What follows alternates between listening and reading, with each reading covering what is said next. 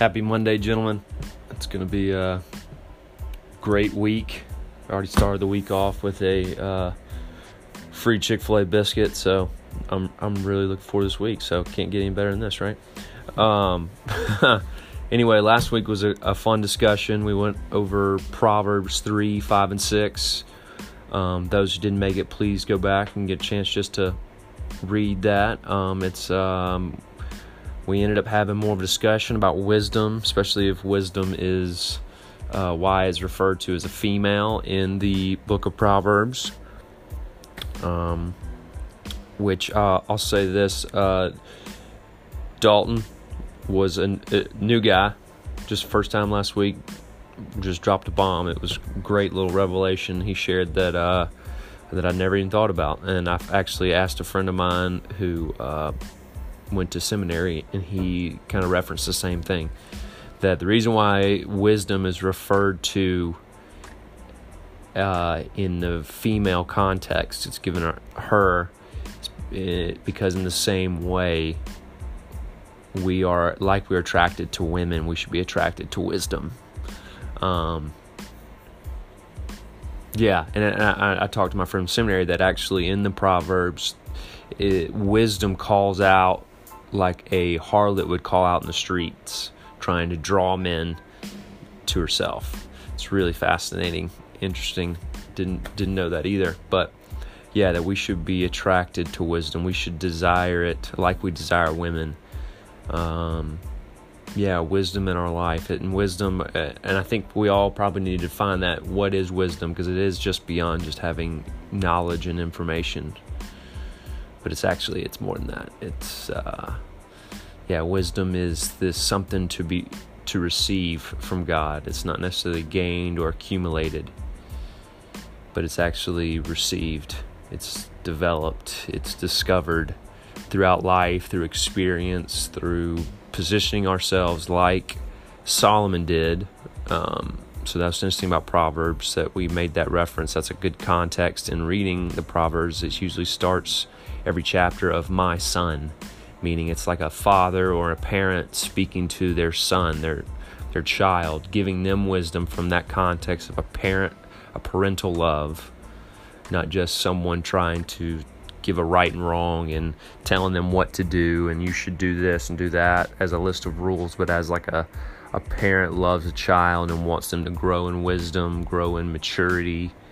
And so, anyway, it was a fun discussion last week. Uh, we definitely hit some rabbit trails, but definitely hit some really high points. Um, but um, all around, just a, a verse that many of us heard growing up in Sunday school. So, um, but this week, so this will be the last week that we'll kind of have our Bible breakdown, how to read the Bible. Uh, specifically in this context, and I think something that maybe I haven't communicated well, but I'm really trying to communicate to y'all is these four things observing, interpreting, correlating, and applying that they can happen really fast. Um, I think for a lot of y'all, you'll probably do it faster than you think. But what I'm trying to do in these sessions that we've had this year is kind of draw out that process, almost make it seem like it's longer than it really is, but really it goes really quick. It goes like you can almost go from observing what is said to interpreting very fast to correlating today, and then all of a sudden you apply it. I mean, it really is. It can happen in seconds, um, especially if you've been reading the Bible a lot. But by doing these exercises, we can kind of um, just really help y'all as you go home and you read the Bible in your own time and actually kind of help you process it better. So I'm trying to draw it out, make it slower than it probably really is in real time. So, um, what? Well, yeah. So anyway, this week. Oh yeah, this week. Tomorrow, Tuesday morning, 7 a.m. Uh, the we will be talking about John 17:3. John 17:3. Really short verse. We'll kind of be breaking it really in two parts. Uh, the first four uh, words. So this is a good opportunity to observe. Is really power. It's it's you know. Uh, please take time to think about just these four words. This is eternal life. so if, if you know about John 17, it's Jesus speaking to his disciples, So right there, we just went to interpretation really quickly. So if you know, so this is eternal life. Four words, very declarative statement. You almost have to jump to interpretation very quickly because that statement is so declarative and so important that you got to figure out who's saying it, right? And why is he saying it? Um, what's the context? Um, and so we'll, we'll unpack that. And then in the second part, we'll really kind of, uh, which is obviously the answer to that question. It's not even a question, it's a statement. Of what, what's the, how does he define eternal life?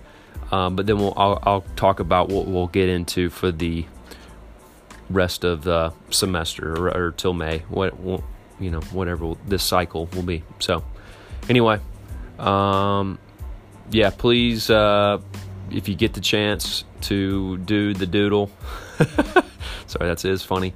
Please, please do that. It just helps me. Uh, our group is getting really big now.